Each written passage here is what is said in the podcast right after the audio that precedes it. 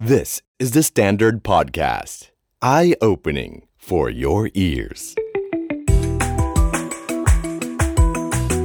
The secret sauce. สวัสดีครับ ผมเคนนักครินทร์และนี่คือ The Secret Sauce Podcast What's your secret? Cyber Security นะครับ ถือเป็นคำศัพท์ที่หลายคนให้ความสำคัญมากขึ้นเรื่อยๆ ไม่แพ้กับคำว่า privacy นะครับ ผมพูดคุยไป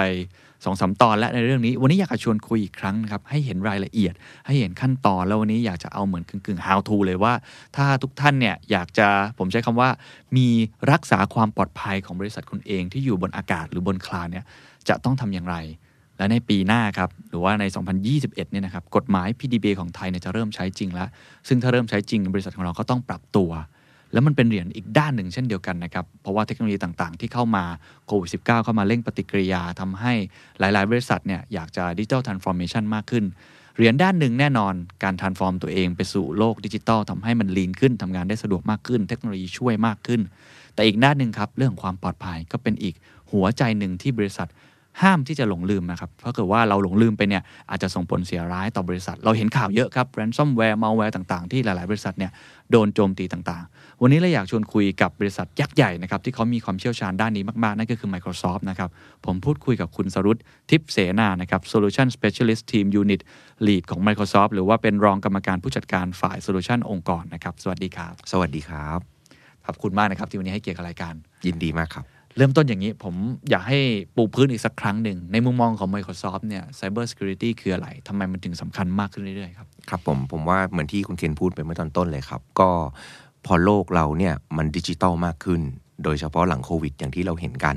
ดิจิตอลเริ่มเข้ามามีบทบาทต่อโลกในชีวิตจริง ๆ มากขึ้น ถ้าพูดในเชิงภาคธุรกิจเนี่ยเราก็จะเห็นว่าเราแทบจะไม่มีธุรกิจไหนแล้วมั้งครับ ที่ไม่ได้ใช้ดิจิตอลเป็นส่วนหนึ่งของการทำธุรกิจนั้น เพราะฉะนั้น cyber security ก็จะเป็น area ที่สำคัญมาก ๆ เพราะว่าถ้าเกิดเราถูกโจมตีในทางไซเบอร์เนี่ยนั่นหมายถึงว่าเราเกิด disrupt หรือเกิด business impact เกิดผลกระทบ ที่จริง ๆ เกิดขึ้นจริง ๆ ต่อธุรกิจจริง ๆ นะครับ ทีนี้ผมอยากขออนุญาตอัปเดตให้ฟังว่าตัวตัวปัญหาของ Cyber Security ที่เราเจอบ่อย ๆ เนี่ยอืมถ้าให้แบ่งเป็นกลุ่มเนี่ยน่าจะมีสักสามสาม area หลักเชิญๆสามครับกลุ่มหลักๆนะครับกลุ่มที่หนึ่งที่เจอบ่อยมากๆเนี่ยคือกลุ่มที่ภาษาอังกฤษเขาเรียกว่าเอ่อ identity theft หรือการขโมยหรือปลอมแปลงตัวตนอืมถ้าพูดให้เข้าใจง่ายๆเนี่ยเหมือนกับว่าผมขโมยหรือปลอมแปลงตัวตนว่าผมเป็นคุณเคนครับ แล้วผมก็สั่งจ่ายเงินให้กับคนอื่นอืมภายใต้อำนาจของคุณเคนอืมเคสแบบนี้ผมจะเจอบ่อยๆ ในกรณี CFO หรือ CEO ของบริษัทอืมเอ่อแล้วก็ถูกปลอมแปลงตัวตน แล้วก็ทำการสั่งจ่ายเงินออกไปโดยที่ไม่ได้เกิดขึ้นจริงอืมนะครับ อันนี้จะเป็นเคสแรกครับเคสที่2เนี่ยเราจะเรียกว่าเคสของ phishing นะครับหรือพวกตระกูล malware ransomware ต่าง phishing ที่ตกปลาเนี่ยเหรอฮะๆเอ่อ phishing ph ครับ RPH อะครับใช่ครับ ก็จะเป็นเคสของการที่โดนหลอกให้คลิกบางเว็บไซต์อืมหรือคลิกบาง attachment ในอีเมล แล้วก็ attachment หรือเว็บไซต์เหล่านั้นเนี่ยแนบเอา malware หรือไวรัสโหลดติดเข้ามาในเครื่องตัวเอง ครับ พอเขาเข้ามาในเครื่องเราได้แล้วเนี่ย คราวนี้เขาก็แพร่กระจายออกไปเหมือนโควิดอะครับอืมเขาก็จะแพร่กระจายออกไปติดในองค์กร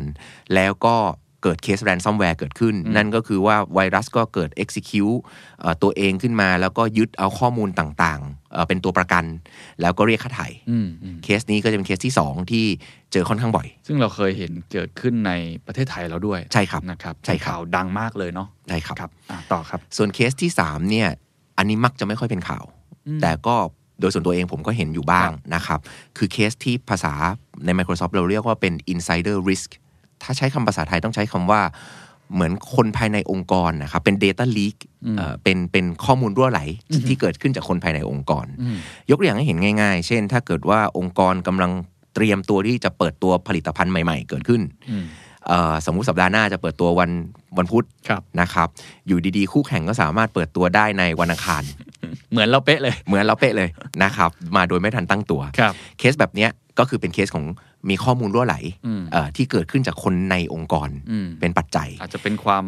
ไม่ประสงค์ดี หรือไม่เจตนา หรือไม่เจตนาก็ได้ทั้งสองแบบได้ทั้งสองแบบถูกต้องครับอืมเพราะเช่นเช่นเดียวกับกรณีที่ 2 ก็คือกรณี ransomware ก็อาจจะเป็นกรณีที่ไม่เจตนาก็ได้ เช่นเกิดจากการไปดาวน์โหลดไฟล์อย่างไม่ไม่ทราบไม่รู้เท่าไม่ถึงการอย่างเงี้ยนะครับเคสที่ 3 ก็เช่นกันครับผมอืมน่าสนใจครับ 3 อย่างหนึ่งคือปลอมแปลงตัวตนนะครับอาจจะเนียนๆมาว่านี่คือ CEO ผมก็ได้ยินข่าวว่าเรา คนที่โดนปลอมมากที่สุดคือ CEO ใช่ครับ แล้วก็ส่งอีเมลหาทุกคนในบริษัทอะไรแบบนี้ใช่ครับ อันที่สองก็คือโดนหลอกให้คลิกอยู่ๆก็ pop up หน้าจอขึ้นมาใช่ครับ อันที่สามก็คือเป็นคนในนี่เองแหละ ที่อาจจะทำรั่วไหลออกไป โดยเจตนาหรือไม่เจตนาก็ตามทีใช่ครับทีนี้ผมอยากชวนคุยอีกนิดนึงครับ เรื่องผมใช้คำว่าเป็นโจรแล้วกันเนาะนี่คือโจรที่เกิดขึ้นนะครับสิบยี่สิบปีที่แล้วเราก็เคยเห็นแบบเอ้ยแฮกเกอร์มีแบบนี้นะมีไวรัสอะไรแบบนี้ ตอนนี้โจรเขาเก่งแค่ไหนครับ พัฒนาไปแค่ไหน malware ransomware มันคืออะไร แล้วตอนนี้มันมันไปถึงไหนละได้ต้องอธิบายอย่างนี้ครับ ถ้าถ้าสิบปีก่อนเนี่ย เราจะมีคอนเซปต์ที่เรียกว่าโจรอยู่นอกบ้าน อืมถ้าเข้ามาในได้ในบ้านได้แล้วเนี่ยปลอดภัย เพราะฉะนั้นในโลก Security เนี่ยอืมเราจะมีคอนเซปต์ที่ของการล้อมรั้วอืมนั่นก็คืออะไรที่อยู่นอกรั้วเนี่ยเราถือว่าโจรเต็มไปหมดเลยอืมอะไรที่อยู่ในรั้วเนี่ยคือปลอดภัยครับ สิ่งที่เราพบทุกวันเนี้ยข้อหนึ่งก่อนนะฮะ รั้วมันเปลี่ยนไปอืมผมยกตัวอย่างให้คุณเคนเห็นภาพง่ายๆสิบปีก่อนเนี่ย พวกเราไม่ค่อยมีอุปกรณ์ส่วนตัว ใช่ครับ เราจะเป็นอุปกรณ์ของบริษัทครับเพราะฉะนั้นบริษัทจะควบคุมได้หมดเลยว่า มี PC กี่เครื่องอืมมีโทรศัพท์มือถือกี่เครื่อง มีแท็บเล็ตกี่เครื่องอืมวันเนี้ยเราอยู่ในโลกที่เราเอาอุปกรณ์ส่วนตัวมาใช้ในการทำงานด้วยอืมถูกแค่เรื่องนี้เรื่องเดียวเนี่ยรั้วก็หายไปแล้วครับ เพราะนั่นหมายถึงว่าเครื่องเอ่ออุปกรณ์ส่วนตัวของผมเนี่ย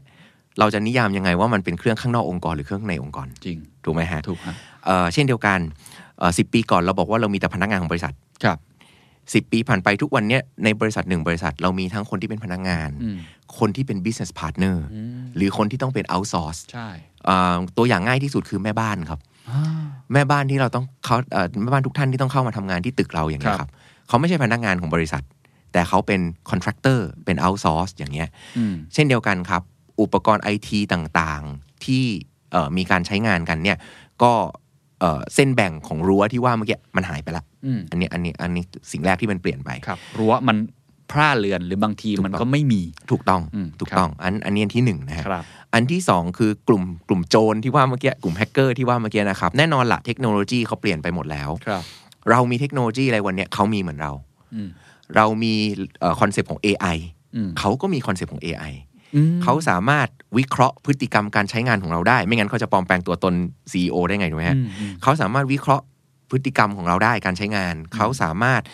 แฝงตัวเข้ามาอืมในองค์กรของเราได้อย่างแนบเนียนมากขึ้นใช้คำนี้แล้วกันอืมแต่สิ่งที่สำคัญที่อยากจะเน้นอีกอย่างหนึ่งที่เราเจอก็คือว่าเอ่อเทคนิคใหม่ ๆ ในการแฮ็กเทคนิคใหม่ ๆ ในการเจาะอืมหรือไวรัสทางคอมพิวเตอร์แบบใหม่ ๆ เนี่ย สมัยก่อนเราพูดกันหลักเดือนอืม คือเดือนหนึงก็อาจจะเจอตัวใหม่ขึ้นมา เดือนต่อไปก็อาจจะเจอตัวใหม่ขึ้นมา ปัจจุบันนี้เราพูดกันหลักวันหรือหลักสัปดาห์อืมอืมนะครับ ก็เอ่อทุกๆวันเนี้ยเราพบ behavior แปลกๆ หรือเรื่องเอ่อไวรัส หรือ malware แบบแปลกๆเนี่ยครับ ขึ้นแทบขึ้นในทุกวันหรือทุกสัปดาห์แล้วครับอืมความถี่ในในการเกิดเหตุพวกเนี้ยมันเยอะขึ้นมากครับเท่าที่ผมฟังมี 2 แบบที่เปลี่ยนแปลงไปคือรั้วมันเปลี่ยน เพราะว่าการทำงานของเรามันเอาซอร์ซิ่งมากขึ้นใช่ครับหรือว่าใช้อุปกรณ์ส่วนตัวอะอย่างมือถือเปิดอีเมลก็ถือว่าเป็นหนึ่งในนั้นแหละถูกต้องไหมครัฮะบเพราะว่าเรามันไม่ใช่มือถือของบริษัทๆถูกต้องครับ อันที่ 2 ก็คือโจรเขาก็มีเทคนิคใหม่ๆเขาก็พัฒนาตาม AI Machine Learning แล้วก็ที่สำคัญก็คือมันเร็วกว่าเดิมใช่ครับเป็นระดับหลายวันเลยด้วยซ้ำนะครับสองมุมนี้เท่าที่เราเคยประสบ นะครับหรือเคยเจอหรือให้ให้คอนซัลท์กับลูกค้าเลยปัญหาไหนทั้งหมดที่เราเห็นเนี่ยที่เจอบ่อยที่สุด เอาในองค์กรไทยก็ได้ ส่วนใหญ่องค์กรมักจะพลาดตรงไหน อันนี้ยังไม่นับว่าเริ่มติดตั้งไปแล้วนะครับ แต่ก่อนหน้านั้นเนี่ยส่วนใหญ่ปัญหาทั่ว ๆ ไป common problems คืออะไรฮะเอ่อ common problem ที่เราเจอเลยเนี่ยเอ่อต้องเท้าความให้คุณเคนทราบอย่างนี้ก่อนครับครับ ไวรัสแต่ละชนิดเนี่ยมันมีเทคนิคในการเจาะเข้ามาไม่เหมือนกันอืม นะครับ แต่ Microsoft เนี่ยเราวิเคราะห์ละอืมแล้วเราจัดกลุ่มอืมเทคนิคที่ว่านั้นอ่าดีครับ เราพบว่า area หรือเทคนิคที่ใช้บ่อยที่สุดเนี่ย คือข้อแรกเมื่อกี้ที่ผมได้พูดถึงตอนต้นครับคือเรื่อง identity theft อ่าโอเคอันนี้คือบ่อยสุดบ่อยสุดโอเคบ่อยสุด เทคนิคของไวรัสมากกว่า 90%ที่มีอยู่ในตลาดตอนเนี้ยอืมสิ่งแรกที่ไวรัสเหล่านี้จะทำคือการขโมยตัวตนทางดิจิตอลโอเค ซึ่งถ้าใช้ภาษาให้คุณเคนเข้าใจง่าย ๆ ก็คือครับ username กับ password โอเค เข้าใจละสิ่งเดียวที่สิ่งแรกเลยที่เขาจะเริ่มทำเนี่ยอืมคือเขาต้องการที่จะเจาะเข้ามาเอา username กับ password อืมคุณเคนถึงอยากจะได้ได้ได้ยินข่าวบ่อย ๆ ที่ว่ามีการเจาะข้อมูลแล้วก็มีการเอาฐานข้อมูลเหล่านั้นอะอืมไปขายในตลาดมืดใช่ใช่ใช่ทำไมต้องไปขายในตลาดมืดอืมเพราะกลุ่มโจรที่ว่าเมื่อกี้เนี่ยอืมเขาสามารถใช้ฐานข้อมูลนั้นน่ะ ไปต่อยอดอืมได้อีกมากมายอืมนะครับ เพราะฉะนั้นฐานข้อมูล Identity ทางดิจิทัลเนี่ยเป็นเป็นเป็นจุดเริ่มต้นของแทบจะทุกสิ่งในเรื่องของ Cyber Security เลยก็ว่าได้อืมนะครับ เพราะฉะนั้นถ้าถามผม ผมคิดว่า จุดที่เราหลาย ๆ องค์กรเนี่ยยังไม่ได้มองอืมหรือมักจะมองข้ามไปครับหรือมักจะให้ความสำคัญน้อยไปหน่อยเนี่ย น่าจะอยู่ที่เรื่องของ identity หรือตัวตนทางดิจิทัลอืมเพื่อป้องกันตัว identity theft ที่ผมพูดไปเมื่อตั้งแต่ตอนต้นครับอันนี้คือปัญหาที่เยอะที่สุด แล้วก็เป็นปัญหาที่ปวดหัวที่สุดนะครับ ทีนี้ผมถามต่ออีกนิดนึงก่อนที่เราจะไปสู่โซลูชันแล้วว่าเออจะเริ่มทำอย่างไรยังไงเนี่ยตอนนี้ธุรกิจทุกอย่างเนี่ยก็พยายามที่จะ on cloud ครับขึ้นไป cloud ให้ได้มากที่สุด ก่อนที่เราจะขึ้น cloud ยุคไปถึงยุคสมัยนะครับ กับตอนที่มันขึ้น cloud เนี่ยเอ่อระบบการป้องกัน Cyber Security เนี่ยมันมีความเปลี่ยนแปลงมากน้อยแค่ไหน มันเปลี่ยนไปยังไง เพราะเมื่อกี้เราพูดถึงไวรัสไปแล้วครับเรามาพูดถึงตัวเราเองว่ามันการป้องกันมันยากขึ้นไหม หรือเขาครับมีวิธีการในการป้องกันเปลี่ยนไปยังไงบ้างครับครับ ก็จริง ๆ ก็เหมือนเดิมที่พูดเมื่อตอนต้นฮะก็คือว่ารั้วมันจางลงอืมพอรั้วมันจางลงนอกจากนั้นการใช้ cloud เนี่ยถ้าให้เปรียบเนี่ยก็เหมือนว่าเราเคยมีรถเป็นของตัวเอง ปัจจุบันเราไปนั่งรถ คนอื่นอืมถูกไหมฮะใช่เพราะฉะนั้นภาษาภาษาไอทีเราเรียกว่า perimeter หรือขอบรั้วอืมมันเปลี่ยนแปลงไปครับมันพร่าเลือนลงมันมันบางลงนะครับเขาเอ่อปัจจุบันเนี้ยในโลกของไอทีเนี่ยเรามีคอนเซปต์กลางที่ชื่อว่า zero trust concept ครับนะครับ zero trust concept เนี่ยเป็นคอนเซปต์ที่ security cyber security ทุกรายเนี่ยร่วมกัน สร้างคอนเซปต์นี้ขึ้นมาอืมนะครับเพื่อตอบโจทย์ที่คุณเคนพูดเมื่อกี้เลย คือในโลกที่ทุกคนใช้ cloud เยอะขึ้นครับในโลกที่รั้วมันพร่าเลือนลง ในโลกที่แฮกเกอร์เนี่ยมีการแฮกกันรายวัน เทคนิคใหม่ๆ เกิดขึ้นรายวันเนี่ยอืมเราเน้นย้ำว่าองค์กรเนี่ยควรจะยึดหลัก zero trust zero trust ถูกต้องครับ zero trust ประกอบด้วย 3 หลักการหลักครับๆง่ายมากอืมหลักการที่ 1 คือ พิสูจน์ตัวตนตลอดเวลาอืม นะครับเดี๋ยวผมซึ่งเดี๋ยวผมอธิบายต่อได้ครับนะครับ หลักการที่ 2 คือ เปิดให้เข้าถึงทรัพยากรได้อย่างจำกัดมากที่สุดอืมอืมนะครับ และอันที่ 3 ก็คือให้แอดซูมเสมอว่าเราได้ถูกโจมตีอยู่ณขณะนั้นๆให้คิดเป็น worst case ไปตลอด worst case scenario ตลอด ชื่อมันถึงชื่อว่า zero trust คือไม่ไว้วางใจใครเลยโอเคนะครับเข้าใจคอนเซ็ปต์มันเป็นอย่างนี้ฮะค่ะเอ่อพิสูจน์ตัวตนตลอดเวลาเนี่ยผมว่าชัดเจนอืมคือ ทุกๆ ครั้งที่จะมีการเข้าใช้ระบบไอทีครับไม่ว่าคุณจะใช้จากภายในหรือภายนอกออฟฟิศอืมอย่างที่บอกไปแล้วว่าเมื่อกี้ว่ารั้วมันจางลงใช่เพราะฉะนั้นเนี่ยคอนเซปต์ในโลกเก่าที่บอกว่าถ้าคุณอยู่ในรั้ว ผมเชื่อคุณอืมถ้าคุณอยู่นอกรั้วโอเค คุณต้องยืนยันตัวตนก่อนอืมคอนเซปต์นี้ใช้ไม่ได้อีกต่อไปละอืมตอนนี้เราจะบอกว่าไม่ว่าคุณจะอยู่ในรั้วหรือนอกรั้ว คุณต้องยืนยันตัวตนก่อนเสมออืมเข้าใจแล้วไม่ว่าคุณจะเป็นพนักงานธรรมดาหรือเป็น CEO อืมคุณต้องยืนยันตัวตนก่อนเสมออืม และที่สำคัญไปกว่านั้นคือ ไม่ใช่ว่าคุณจะยืนยันตัวตนตอนเช้าทีเดียวแล้วจบไป แต่คุณจะต้องยืนยันตัวตนทุกครั้งที่มีการเข้าใช้ระบบไอทีอ๋อถูกไหมครับถูกครับบางบางคนเข้าใช้ตอน8ปดโมงเช้าอืมแล้วอีกทีหนึ่งตอนบ่ายสองแล้วอีกทีหนึ่งตอนหนึ่งทุ่มอืมนั่นแปลว่าคุณต้องยืนยันตัวตนสามครั้งคือไม่ใช่สมมุติยืนครั้งเดียวแล้วจบเลย สมมติยกตัวอย่างง่ายๆ จะเข้าอีเมลของบริษัท อาจจะต้องมีการยืนยันตัวตนใช่มากกว่าที่ปกติกดเข้าไปได้เลยง่าย ๆ ถูกต้องอ่าโเคถูกต้องครับ แล้วก็ยืนยันตัวตนให้บ่อยที่สุดเท่าที่จะทำได้ เพราะเหมือนตามที่ชื่อมันบอกครับ zero trust เชื่อ trust no one ครับนะครับไม่เชื่อใครเลยอ่าอันนั้นข้อแรกครับ ข้อ 2 คือภาษาอังกฤษคือ least เอ่อ least privilege access ก็คืออให้เข้าถึงได้น้อยที่สุดเท่าที่จะเป็นไปได้ครับนะครับ หมายถึงว่าถ้าให้เทียบเข้าใจง่าย ๆ ที่สุดเลยก็คือเหมือนเวลาเราแลกบัตรขึ้นตึกอะครับอืมสมมุติว่าวันนี้ผมมาประชุมชั้นห้า ผมก็ไม่ควรจะสามารถกดลิฟต์ไปที่ชั้น 6 หรือชั้น 12 ได้อืมเข้าใจครับถูกไหมฮะถูกฮะเช่นเดียวกัน สมมุติว่าคุณเคนอยู่แผนกไฟแนนซ์อืมคุณเคนก็ควรจะสามารถเข้าถึงระบบ IT ของแผนกไฟแนนซ์ได้ อืมแต่คุณไม่ควรจะเข้าถึงระบบ HR ได้ อืมอืมอืมผมอยู่แผนก Engineering อืมผมไม่ควรจะเข้าถึงข้อมูล Marketing ได้ อืม มันจะต้องมีการจำกัดสิทธิ์ อืม สาเหตุที่จำกัดสิทธิ์เท้าความให้เห็นภาพ ครับ เวลาแฮกเกอร์โดยเฉพาะเคส ransomware ที่เกิดเนี่ย เมื่อแฮกเกอร์เจาะเข้ามาในคนในองค์กรได้แล้ว แล้วถ้าองค์กรไม่มีการจำกัดสิทธิ์อืมมันคือการแพร่กระจายได้อย่างรวดเร็วตอนนี้ไปห้องไหนก็ได้เลย ไปห้องไหนก็ได้เลยอืมเหมือนกับโควิดทุกวันเนี้ครับ เราต้องมีควอรันทีนอ๋อเราต้องมีควอรันทีนโซน เราก็ต้อง quarantine virus ไป ถูกต้องครับเออถูกต้องเข้าใจครับ อันนี้ถูคืกอต้งข้อที่สองอันนี้มีเรื่องข้อที่สองของ limited access นะครับ ข้อที่ 3 เนี่ยเอ่อคือให้ assume worst case scenario คือเหมือนกับเราโดนโจมตีอยู่ตลอดเวลาเนี่ยหมายถึงว่า องค์กรเนี่ยจะต้องมีแผนในการตอบโต้อืมที่สามารถ execute หรือดำเนินการได้ณเดี๋ยวนั้นครับเพราะคุณไม่มีทางรู้ว่าคุณจะโดนโจมตีเมื่อไหร่อืมนั่นก็แปลว่าสมมุติว่านาทีเนี้ยโทรศัพท์ดังขึ้นว่าคุณโดนโจมตีแล้วนะเนี่ย องค์กรของท่านได้มีแผนการอืมเครื่องมือคนแล้วก็ process ในการที่จะตอบโต้อืมหรือยัง ก็คือมีเหมือน emergency plan ไว้ถูกต้องตลอดเวลาเหมือนถูกต้องแผนซ้อมหนีไฟตลอดต้องมีไว้ตลอดเวลา ถูกต้องครับ เช่นเช่นถ้าให้เปรียบเทียบเหมือนโควิดนะครับครับ ก็สมมุติว่าได้รับแจ้งว่าในอาคารมี ผู้ติดเชื้อเนี่ยอืมเราจะต้องรู้ว่าติดผู้ติดเชื้ออยู่ชั้นไหนอืมเราจะต้องรู้ว่าผู้ติดเชื้อไปสัมผัสกับใครมาบ้างครับความเสี่ยงมากหรือน้อยแค่ไหนอืมอืมถ้าเราจะต้องปิดออฟฟิศอืมเราจะต้องปิดออฟฟิศกี่ฟลอร์กันดีครับกี่ชั้นกันดีอืมพนักงานเราที่มีความเสี่ยงมีอยู่กลุ่มไหน และเราจะ response ยังไง เราจะปิดออฟฟิศกันกี่วันอืมสิ่งเหล่านี้มันจะต้องมีแผนการที่ชัดเจนอืมเอ่อเช่นเดียวกันในเชิง Cyber Security ครับผม โอเค เข้าใจ โอ้ ผมว่า concept ชัดเจนแล้วก็เห็นภาพทั้งหมดแล้ว ทีนี้มาถึงการลงมือทำจริงแล้วเริ่มยังไงดีครับ เอาในนามองค์กรก่อนละกัน อย่างผมเอา THE STANDARD เป็นตัวอย่างก็ได้ ผมไม่รู้ว่าระบบ Security เราดีแค่ไหนนะครับ มันต้องเริ่มยังไง ต้องเรียกคนมาตรวจตราก่อนไหมว่า ตอนนี้แผนของผมเป็นยังไง รั้วของผมโอเคไหม มีปั๊มลายนิ้วมือไหมสแกนลายนิ้วมือไหม มันต้องเริ่มยังไงก่อนครับ จริง ๆ เริ่มอย่างนั้นก่อนเลยก็ได้ครับ ที่ครับ Microsoft เราเนี่ยเรามี service ที่ให้บริการกับลูกค้าเราอืมนะครับ service ที่ว่าเนี้ยคือ Cyber Security Assessment อืมพูดง่าย ๆ ก็คือเรามีทีมเฉพาะกิจเลยครับเข้ามาสมมุติมา THE STANDARD เนี่ยอืมแล้วเรามาทำสิ่งที่เรียกว่า Cyber Scanning ครับเราสแกนระบบ IT ของที่นี่อืมแล้วเราให้เป็น recommendation ให้กับลูกค้าเราได้เลยครับ ว่าเออเออ ควรจะทำอะไรก่อนหลังอ่าช่องโหว่ตอนนี้ออยู่ยู่ตตรรงงไหไหนนถ้าปิดช่องโหว่ตรงนี้ได้ Impact มากที่สุดอืมถ้าปิดช่องโหว่ตรงนี้ไม่ต้องรีบเดี๋ยวรออีกสัก 2 ขั้นตอนแล้วค่อยทำครับอย่างเงี้ยเอ่อ Microsoft เรามีทีมที่เข้ามาช่วยเรื่องนี้ได้เลยครับนะครับ แต่ถ้าให้ตอบคุณเคนเร็วๆ ตอนเนี้ย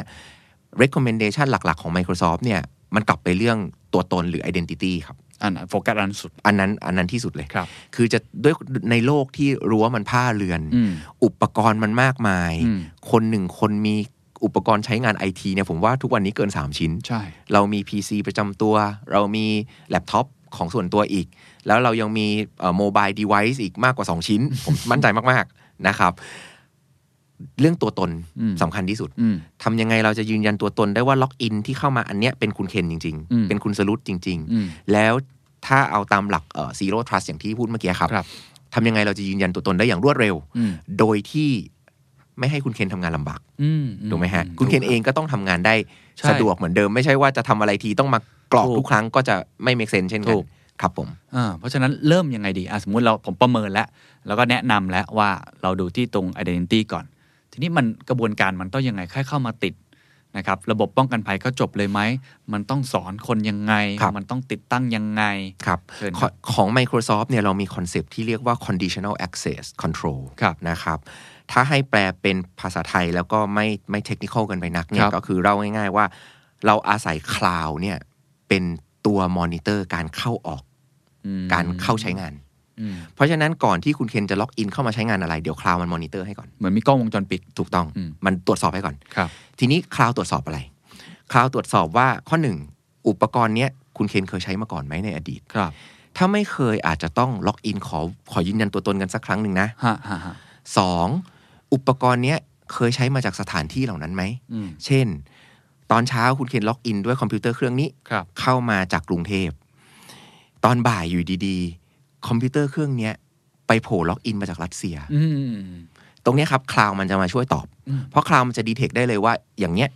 เป็นสิ่งแปลกปลอมแล้วแล้วองค์กรเนี่ยสามารถตั้งนโยบายได้ว่าถ้าเกิดเคสแบบนี้เนี่ย จะทำยังไงต่ออืมยกตัวอย่างเช่นสาเราสามารถบอกว่าถ้าอยู่ดีๆ มาจากรัสเซียไม่ให้เข้าเลยอืมหรือเราอาจจะบอกว่าถ้าอยู่ดีๆ มาจากรัสเซียเนี่ยขอ force ให้ reset password คุณเคนก่อนนะอืมแล้วให้คุณเคนเ e อร์ f ฟายพาสเวิร์ดอีกรอบหนึ่งอืมว่าตัวจริงหรือเปล่าอืม หรือเราอาจจะบอกว่าไม่มีปัญหา บริษัทเรามีธุรกิจอยู่ในรัสเซียอืมคุณเคนไปเข้าออกรัสเซียไทยแลนด์เป็นเรื่องปกติอืมปล่อยให้ใช้ได้เลยตามสะดวกครับก็ทำได้เช่นกันอืมเพราะฉะนั้นไปตอบคำถามก็คือว่าทำอย่างไรเนี่ยหนึ่งเลยคือให้ผมแนะนำว่าให้ใช้ Cloud Identity อืมให้เอาพลังของ Cloud เนี่ยมาช่วยในการมอนิเตอร์อืมการยืนยันตัวตนอืมแล้วมันจะทำได้สะดวกอืมแล้วมันจะ seamless นะครับ มันจะเอ่อผู้ใช้งานจะไม่ได้รู้สึกความลำบากครับ เพราะว่ามันจะมีตัว Cloud เนี่ยเป็น engine ที่อยู่ข้างหลังคอยตรวจสอบอยู่ตลอดเวลาอืมครับผมครับซึ่งสมมุติว่าเป็นระบบของเราเคยใช้แบบนี้มาอยู่แล้วเนี่ยมันต้องอัปเกรดมากน้อยแค่ไหนฮะเอ่อขึ้นอยู่กับแต่ละองค์กรครับอันนี้ต้องเรียนตรงๆจริงครับๆบางองค์กรอาจจะต้องมีการปรับ เรื่องของ architecture อืมเรื่องของระบบ IT หลังบ้านนะครับ หรือบางองค์กรอาจจะมีอยู่แล้วหลายท่านไม่ทราบครับท่านที่เป็นลูกค้า Office 365อยู่แล้วเนี่ยอืมสามารถ turn on feature เหล่านี้ขึ้นมาใช้ได้เลยอืมอืครับผมระบบยืนยันตัวตนเนี่ยมันมีกี่อย่างฮะกี่รูปแบบ เท่าที่เท่าที่เราคุ้นเคยก็ OTP เนาะเวลาถูกครับเราจะอ่าทำธุรกรรมทางการเงินใช่ครับปกติเวลาจะเข้าองค์ขององค์กรเนี่ยมันมันมีวิจธีริงๆต้องะไเรียนอย่างนี้ฮะเอ่อระบบยืนยันตัวตนหลักๆเนี่ย ถ้าภาษาอย่างเป็นทางการเราเรียกว่า MFA Multi Factor Authentication อืมconcept ของมันก็คือว่าเราควรยืนยันตัวตนมากกว่า 2 ปัจจัยอืมปัจจัยที่1คือ password แหละอะเราทุกคนรู้ว่าล็อกอินคือคุณเคนครับแล้ว password password นี้ใช่ แต่สิ่งที่เราพยายามจะบอกก็คือว่าแค่ password เนี่ยไม่ควรจะเพียงพอที่จะยืนยันว่านี่คือคุณเคนจริงอืมๆควรจะมีอีกหนึ่งปัจจัยมาควบคู่กันอืมเพื่อเป็นการยืนยันด้วยครับเพื่อลดความเสี่ยงอืมนะครับ ปัจจัยที่ 2 สามารถเป็น OTP ซึ่งก็คือ SMS ครับ ก็ได้อืมสามารถเป็น biometrics เช่นอืม face recognition อืมเช่นเอ่อลายนิ้วมือออืมแบบนี้ก็ได้อืมหรือปัจจัยที่ 2 อาจจะเป็นโทเค็นที่เป็น key ส่วนตัว เช่น CEO บางท่านอาจจะพก key ส่วนตัว เสียบเข้าไปแล้วก็ให้ล็อกอินเนี่ยอืมก็ทำได้เช่นกันอืมทำได้จริงนะครับ ไม่ได้มีแต่ในหนังนะครับอ่าผมผมผมเคยเห็น ผมเคยเห็นอ่าผู้บริหารท่านหนึ่งพกโทเค็นประมาณสิบอันฮะ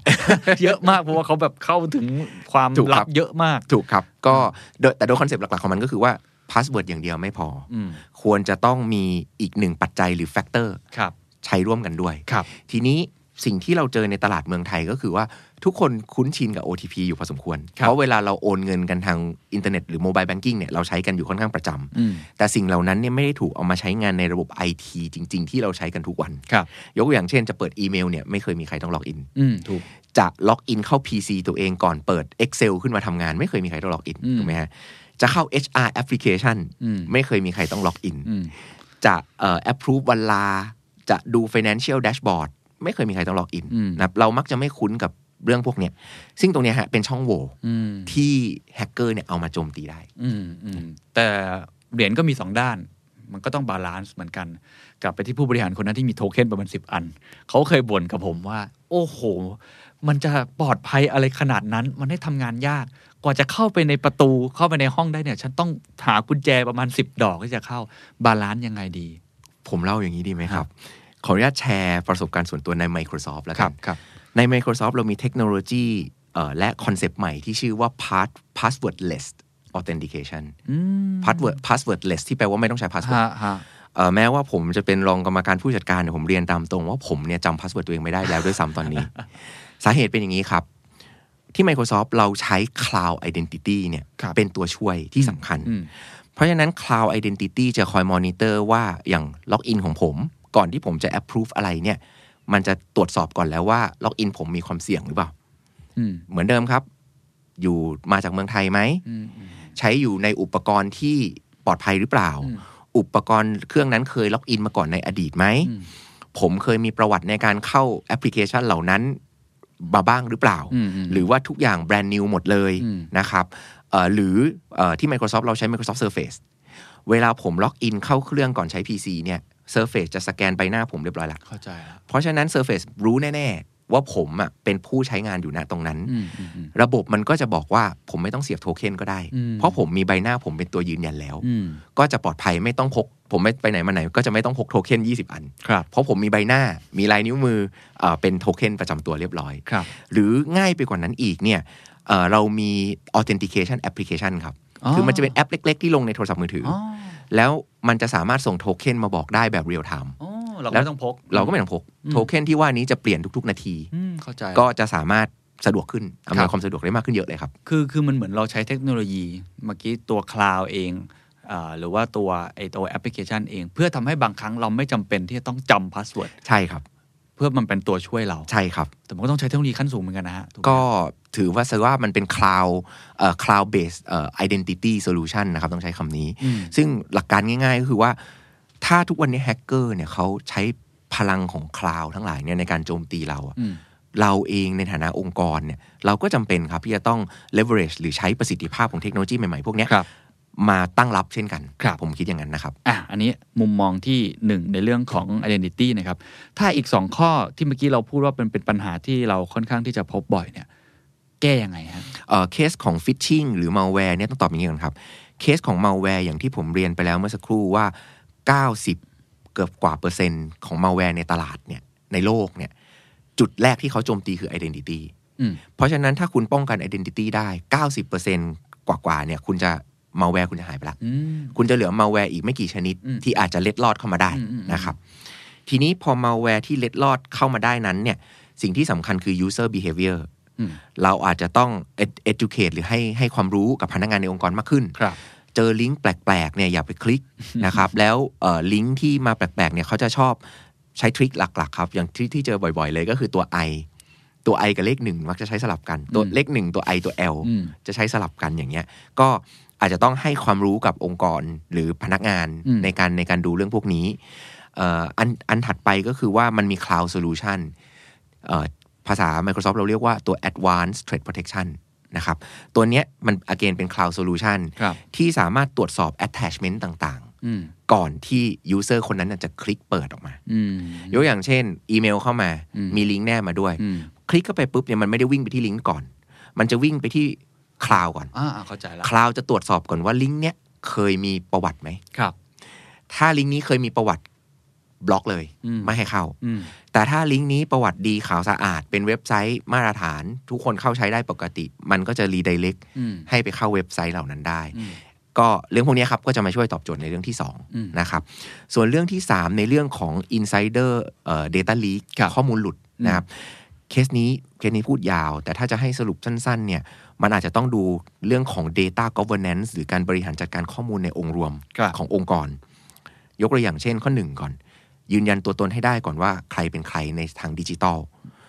อืมเพราะว่ามันจะมีหลายเคสมันจะพัวพันกันครับ identity fraud เนี่ยการขโมยขโมยตัวตนเนี่ยสุดท้ายเขาขโมยเพื่อมาขโมยข้อมูลอ่าถูกครับผมปลอมเป็นคุณเคนเพื่อไปขโมยข้อมูลที่คุณเคนเข้าถึงได้ใช่เพราะฉะนั้นกลับมาเรื่องยืนยันตัวตนข้อแรกเหมือนเดิมอืมอันที่สองเลยคือจะต้อง implement ระบบที่ควบคุมว่าใครควรเข้าถึงข้อมูลชุดไหนได้ และใครเข้าถึงได้เมื่อไหร่อืมถูกหลายเคสที่เราเจอนะครับ ก็เราเจอปัญหากับลูกค้าเราหลายที่ ปัญหาไม่ได้อยู่ที่การจัดแบ่งและควบคุมข้อมูลหรอก เราจะจัดแบ่งดีแล้ว เช่น คุณเคนอยู่แผนกไฟแนนซ์คุณเคนเข้าข้อมูลไฟแนนซ์ได้ แต่คุณเคนเข้าข้อมูล engineering ไม่ได้ครับนะครับ ปัญหานี้หลายองค์กรตั้งกฎกติกาไว้เรียบร้อยอืมแต่ปัญหาคืออะไรไหมฮะปัญหาคือพอคุณเคนลาออก อ๋อโอ้ปัญหาใหญ่เลยครับ ใช่ ถูกไหมฮะ ถูกฮะ หรือกำลังจะลาออก ใช่ใช่ถูกไหมฮะ แต่คุณเคนยังอยู่ในกลุ่มแชทกันอยู่ อืมโดยที่เพื่อนคุณเคนก็ไม่รู้ว่าคุณเคนจะไปแล้วนะ ครับ อย่างเงี้ยฮะ หรืออาจบางทีหลายหลายเคสนี่คือเคสที่ไปแล้วด้วยอืมย้ายค่ายแล้วออกไปแล้วอืมแต่ยังอยู่ค้างกันอยู่ในกลุ่มแชท ยังไม่โดนเตะออก ยังไม่โดนเตะออก แล้วเราคนไทยเนอะเราขี้เกรงใจกันฮะเราก็จะไม่มีเคสว่าแบบว่าอยู่ดีๆ เราเตะเพื่อนเราออกครับถูกไหมฮะฮะก็ เคสนี้จะเจอคลาสสิกที่สุดใช้คำนี้แล้วเคสนี้เคสจริงอะฮะอือฮึผมเคยประสบเหมือนกันในองค์กรเหมือนกันใช่ครับเวลามีการเปลี่ยนผ่านเนี่ยโอ้ปวดหัวมากเลย ใช่ครับอ่าเพราะฉะนั้นเอ่อ solution data classification เนี่ยถ้าจะ implement ให้ครบลูปมันต้องผูกกับเรื่อง identity ด้วย นั่นแปลว่า ถ้าคุณเคนลาออกจากองค์กรแล้ว คุณเคนก็ไม่ควรจะเปิดไฟล์ไฟล์นี้ได้เลย แม้ว่าไฟล์ไฟล์เนี้ยจะอยู่ในกลุ่มแชทนั้น แล้วคุณเคนคลิกเปิดมันอย่างนี้เป็นต้นอืมเข้าใจครับนะครับ ก็อย่างที่เรียนครับ องค์กรส่วนใหญ่จะโฟกัสเฉพาะการตั้งกฎครับ แต่การการ govern กฎการการรันกฎเหล่านี้บังคับใช้เนี่ยอืมตรงเนี้ยจะเป็area ที่เป็นปัญหาอยู่ครับ อันนี้มันเป็นมีปัญหาหนึ่งที่ผมเห็นหลายองค์กรเจอเหมือนกันผมก็เจอเหมือนกันคือบางครั้งเนี่ยเรามี password อยู่ใช่ไหมครับเป็น password กลางที่อะสำหรับ access อะไรบางอย่างเนี่ยในในหน่วยงานนั้น แล้วคนคนนั้นในหน่วยงานนั้นออกไปพอดี แต่เขายังมี password นั้นอยู่ครับปกติในใน Microsoft นี่แก้ไขปัญหาตรงนี้ยังไงครับปกติเราไม่มีแชร์ passwordไม่ไม่ใช่ว่าอืมแต่ว่า ในกลุ่มลูกค้าบางกลุ่มที่ต้องแชร์พาสเวิร์ดยกตัวอย่างเช่นเอ่อหน่วยงานที่จะต้องมีคอมพิวเตอร์ตรงกลาง แล้วมีคนเข้ามาใช้เยอะๆเอ่อถ้าให้นึกเร็วๆตอนนี้เช่นโรงพยาบาลอืมถูกถูกโรงพยาบาลจะมีคอมพิวเตอร์ตรงกลางที่ใช่เราเข้าไปแล้วเราต้องเปิดข้อมูลคนไข้ข้อมูลคนไข้ใช่ไหมฮะแล้วนางพยาบาลมีหลายท่านใช่เราสามารถใช้ concept โทเค็นเมื่อกี้ครับอ๋อคือ password กลางมีก็จริง แต่พอคุณใช้ multi factor authentication เนี่ยอืม password อย่างเดียวไม่จบไงอืมเข้าใจคุณละต้องมีอย่างอื่นมีอีกระบุชั้นหนึ่งตัวตนด้วยอืม ทีนี้พยาบาลแต่ละท่านก็สามารถมีโทเค็นประจำตัวได้อืมโทเค็นอาจจะเป็นพวงกุญแจเสียบมา หรือโทเค็นอาจจะเป็นแอปที่ลงในเครื่องครับ แล้วแอปที่ว่าเนี้ยก็ผูกกับ Identity ใหญ่ขององค์กรอืมเมื่อในอ่าพยาบาลท่านนั้นออกจากองค์กรแล้ว ระบบ Ident Cloud Identity มันก็จะ Automatic Terminate โทเค็นที่ว่านี้เข้าใจแล้วเพราะฉะนั้นแม้ว่าจะมี password อยู่แต่โทเค็นไม่มีอ่าก็เข้าไม่ได้อ่าโอเคเข้าใจแล้วครับ ผมฟังมาเนี่ยในช่วงหลังๆล่าสุดที่คุยกันเนี่ย ผมว่าเรื่องคนสำคัญมากเลย แล้วผมก็ที่ผมเคยทราบมาก็คือว่าปัญหาส่วนใหญ่เนี่ยครับที่แฮกเกอร์สามารถเข้ามาได้อะไรต่างๆเนี่ยครับส่วนใหญ่เป็นปัญหาคนนี่แหละใช่ครับ ทีนี้ผมถามนิดนึงว่าเราจะทำยังไงที่สร้างเป็นองค์กรที่คนเขาเข้าใจเนี่ยเรื่อง Cyber Security เหล่านี้ด้วยเทรนยังไงปกติ Microsoft มีอะไรในมุมนี้ไหมครับ ผมเออขออนุญาตแชร์จากประสบการณ์ตัวเองนะครัฮะบเท่าที่ได้เข้าไปช่วยลูกค้าหลาย ๆ ที่ครับ ผมว่าสิ่งแรกเลยที่สำคัญเนี่ยภาษา Microsoft เราเรียกว่า tone from the top อืมนั่นก็คือว่าตัวผู้บริหารขององค์กรเนี่ยต้องออกมาแสดงให้เห็นว่าองค์กรเราเน้นเรื่องนี้นะครับ องค์กรเราเน้นเรื่องความปลอดภัยนะอืมองค์กรเราเน้นเรื่อง Data Governance นะ องค์กรเราเน้นเรื่องของแพลตฟอร์มที่เราใช้คุยในการทำงานครับกับคุยเล่นส่วนตัวอืมต้องแยกจากกันนะอืมอืมเนื่องจากว่าแพลตฟอร์มที่ใช้คุยในการทำงาน conversation นั้น หรือข้อมูลที่มีการแลกเปลี่ยนกันบนแพลตฟอร์มนั้นอะมันเป็นขององค์กรอืมในขณะที่การคุยส่วนตัวโอเค อันนั้นเป็นเรื่องของแต่ละท่านที่จะคุยส่วนตัวกันไป ผมว่า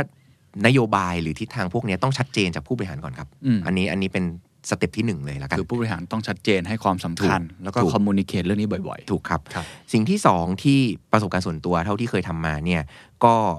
เอ่อตัวผู้บริหารเองอาจจะต้องตั้งเหมือนกับ virtual team หรือ steering committee ที่ดูแลเรื่องนี้ แต่ว่าไม่ใช่อยู่ในโหมดของการเอ่อเขาเรียกอะไรตัวจับผิดๆอืมไม่ใช่ แต่จะต้องอยู่ในโหมดของการเป็นเป็นสร้างวัฒนธรรมในองค์กรนั้นครับเอ่อเคสเอ่อเอ่อคลาสสิกเลยก็เช่นว่า ขอตัวแทนจากในแต่ละแผนกมาสองคน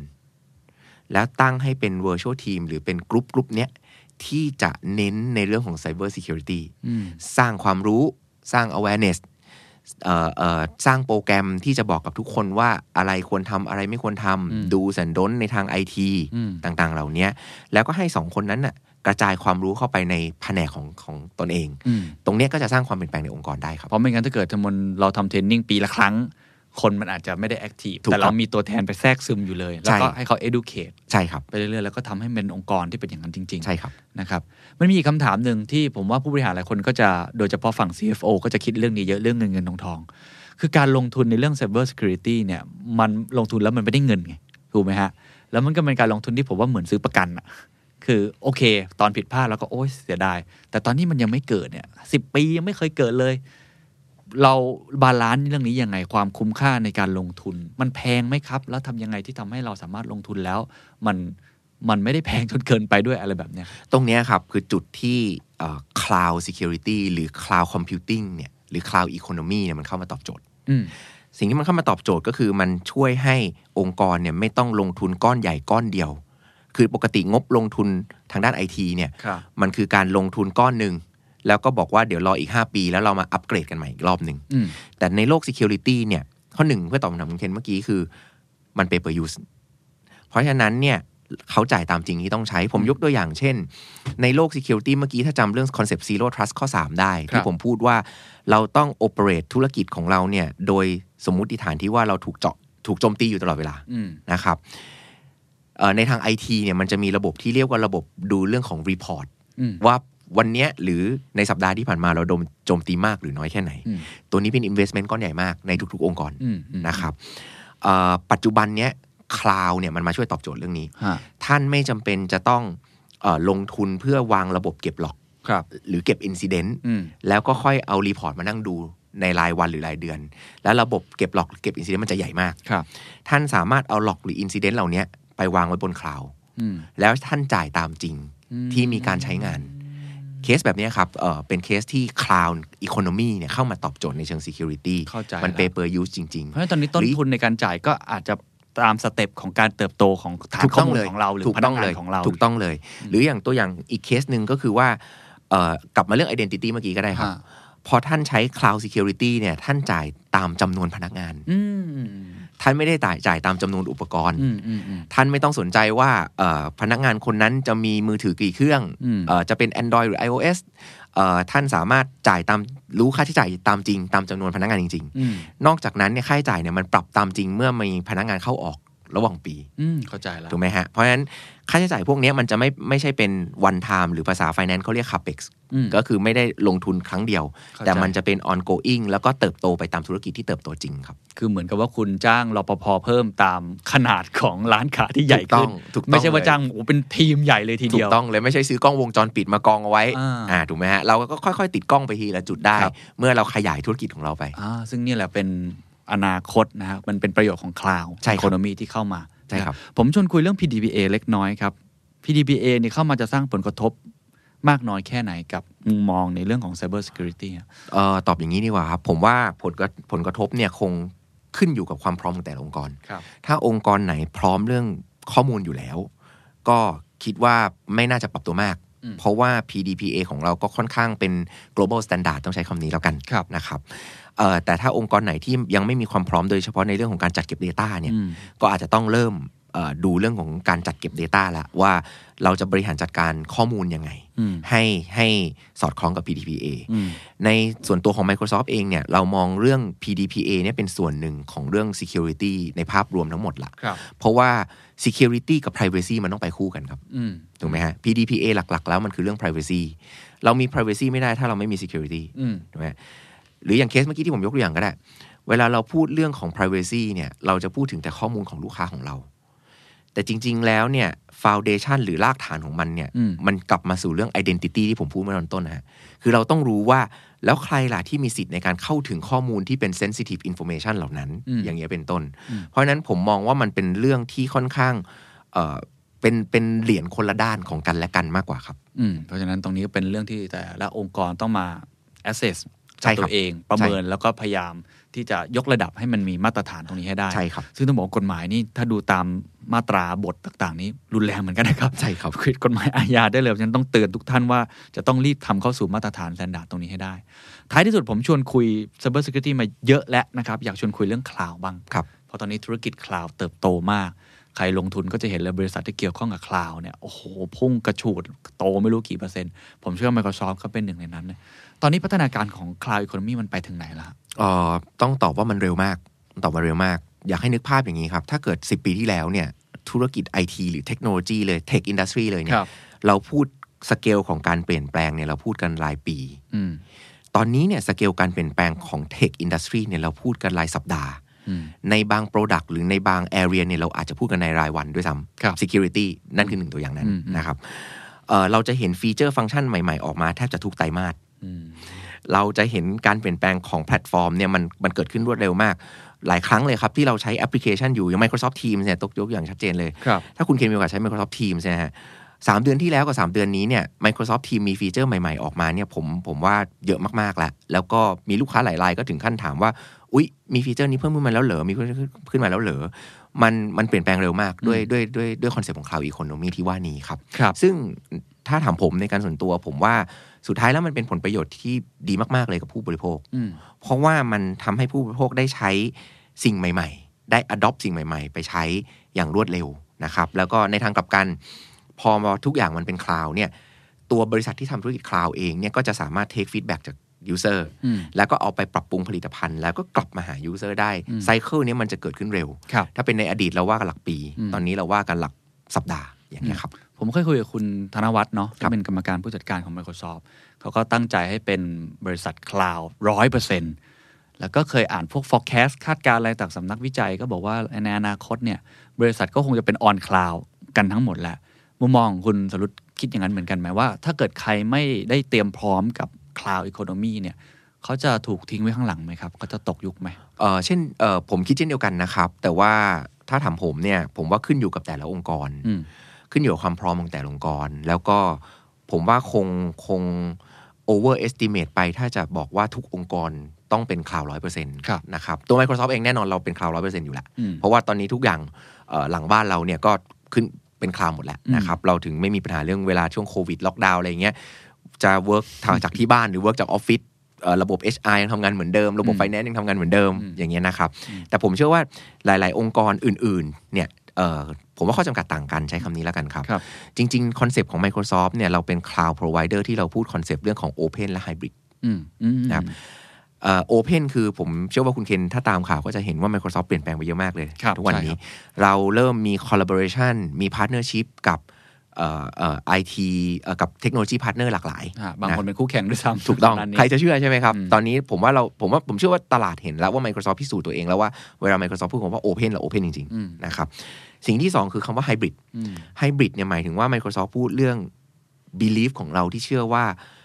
ลูกค้าเราอะจะต้องมีความสามารถที่จะใช้ environment ที่หลากหลาย environment บางอย่างอยู่บน cloud environment บางอย่างอยู่ใน data center ของท่านเองอืมอืมอืม environment บางอย่างอาจจะอยู่ cloud ของคู่แข่งของ Microsoft ก็ได้อืม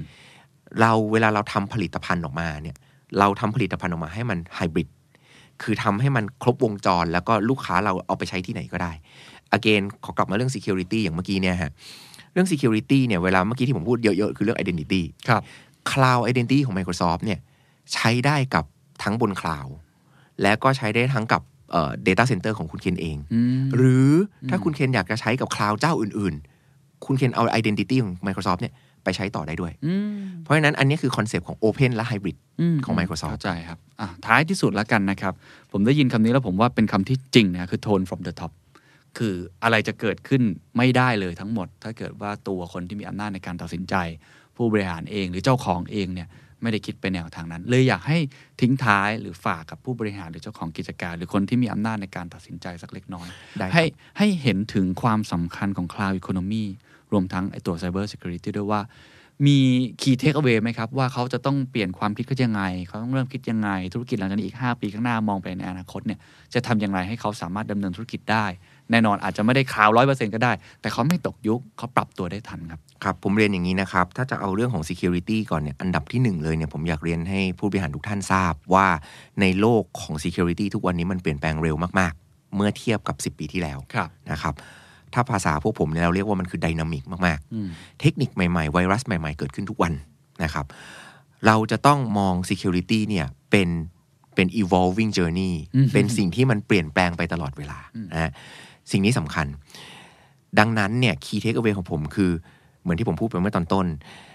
ในขณะที่คนโจมตีเราเนี่ยเขาเขา evolve ไปอย่างรวดเร็วมากเขาเขาปรับตัวเร็วมากเนี่ยเราต้องปรับตัวให้เร็วเท่ากับเขาช่องทางเดียวที่จะทำได้เนี่ยคือการเอาพลังของ cloud เนี่ยเข้ามาตอบโจทย์ตรงนี้อืมเอ่อเราสามารถเอาเอ่อเทคโนโลยีใหม่ๆ อย่างเช่น artificial intelligence AI ทั้งหลายเนี่ยเอามาช่วยในการตรวจจับครับเอ่อการโจมตีต่างๆ เหล่านี้ ทำได้อืมเพราะฉะนั้นถ้าอยากจะฝากเนี่ย tone from the top ที่สำคัญเนี่ยคืออยากให้องค์กรเนี่ยมี mindset ที่ถูกต้องกับ Cyber Security ครับอืมว่า Cyber Security ไม่ใช่ปัญหาที่ซื้อของมาวางแล้วแก้ไขได้อืมอืมอืมการแก้ปัญหา Cyber Security เนี่ยจะต้องใช้ใช้เทคโนโลยีที่ evolving ได้ตลอดเวลาหรือพัฒนาอยู่ตลอดเวลา อันนี้ข้อแรกครับ ข้อ 2 คือ process เราจะต้องมี process ในการป้องกันที่ดีที่เหมาะสมครับนะครับ และสุดท้ายคือคน people นะ ก็จะต้องมีการสร้างวัฒนธรรมหรือสร้าง culture ที่เหมาะสม ให้กับการเปลี่ยนแปลงของโลกของ IT ที่มันเปลี่ยนไปในทุกวันนี้ด้วยครับครับ อันนี้ในมุม cyber security ใช่ครับ ในมุมของ cloud ล่ะครับทิ้งท้ายเล็กน้อย ก็อยากจะฝากอย่างนี้ครับว่า ผมคิดว่า cloud economy ทุกวันนี้คงทุกคนคงรู้จักอยู่แล้วครับนะครับ ถ้าอยากจะให้ทิ้งท้ายคงมี 2 เรื่องเรื่องที่ 1 คือ เวลาเราเลือกใช้ cloud เนี่ย ผมอยากให้เอ่อทุกๆ องค์กรเนี่ยมอง long term อืม cloud โลกของ cloud เนี่ยไม่ใช่โลกที่คุณมองสัปดาห์นี้แล้วคุณได้คำตอบที่แน่ๆ เพราะสัปดาห์ต่อไปมันจะเปลี่ยนอีกใช่สัปดาห์เนี้ยคุณเคยเทียบแล้วคุณพบว่าคลาว A กับคลาว B เนี่ยมี 3 สิ่งที่ต่างกัน สัปดาห์หน้าเนี่ยอาจจะกลับข้างอืมนะครับ เพราะฉะนั้นเนี่ยขอให้มอง long term เอ่อมันมีคำพูดคำหนึ่งครับก็บอกว่า